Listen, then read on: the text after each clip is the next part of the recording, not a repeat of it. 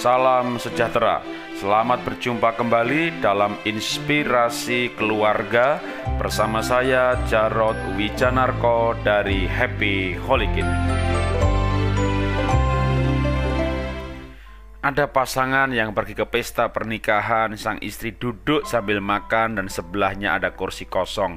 Ia menginginkan suaminya duduk di sebelahnya, tapi ia tidak mengatakan apa-apa. Ia hanya berkata dalam hati, kenapa sih dia nggak kemari? Apa dia nggak lihat saya lagi sendirian? Dan dia terus berkata dalam hati. Maka pulang dari pesta pernikahan, istri pun marah-marah dan repotnya suami tidak tahu apa salahnya dan sang istri masih berkata dalam hati, harusnya dia harusnya dia tahu dong salahnya apa. Dasar bebal nggak peka Pernahkah itu terjadi dalam kehidupan pernikahanmu? Pernahkah terjadi sang istri atau suami ada di kamar dan dia juga berkata dalam hati, ini orang apa nggak tahu sih ditungguin? Kenapa sih dia nggak masuk-masuk ke kamar? Apa dia nggak tahu kalau aku menunggui? Apa dia nggak tahu kalau aku tuh pengen berbicara? Sementara yang ditunggui nggak merasa ditunggui, dia asik nonton TV. Maka yang satu pun marah-marah dan yang satu tidak tahu salahnya apa. Ini sering terjadi di dalam kehidupan kehidupan pernikahan sehari-hari. Yang satu menganggap pasangannya salah, yang satu tidak tahu salahnya apa. Kenapa ini terjadi? Karena ada kesalahan komunikasi. Ini bukan miskomunikasi lagi karena memang tidak ada komunikasi. Ini bukan salah pengertian karena memang yang satu tidak menyampaikan isi hatinya. Kesalahan komunikasi adalah Jangan berharap pasangan tahu. Engkau tidak boleh mengharapkan pasangan tahu apa isi hatimu walaupun engkau sudah hidup bersama, tidur bersama 10, 15, 20 tahun sekalipun pasanganmu tidak tahu isi hatimu.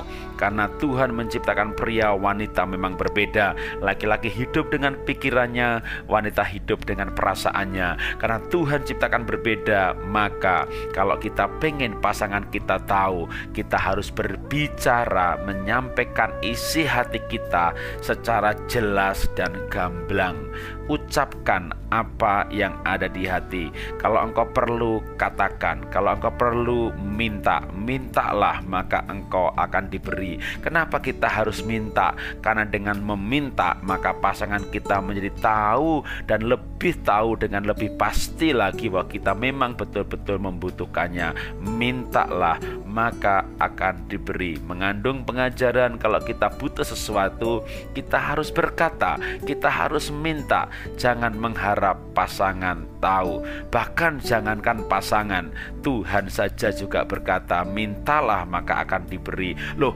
bukannya Tuhan sudah tahu kebutuhan kita? Kenapa kita harus berdoa? Kenapa kita harus minta? Dengan meminta, berarti kita menyatakan kesungguhan kita bahwa kita membutuhkan.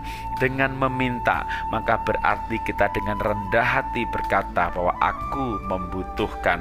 Dengan meminta, maka membuat orang lain dibuat menjadi merasa berarti karena dibutuhkan dan orang yang dibutuhkan akan bahagia dengan meminta maka orang lain akan mengerti dengan jelas apa yang kita inginkan. Karena itu, marilah kita membangun keluarga yang bahagia, keluarga yang kokoh, karena keluarga yang dibangun dengan komunikasi, dan komunikasi terbaik adalah menyampaikan isi hati secara verbal dengan perkataan yang jelas.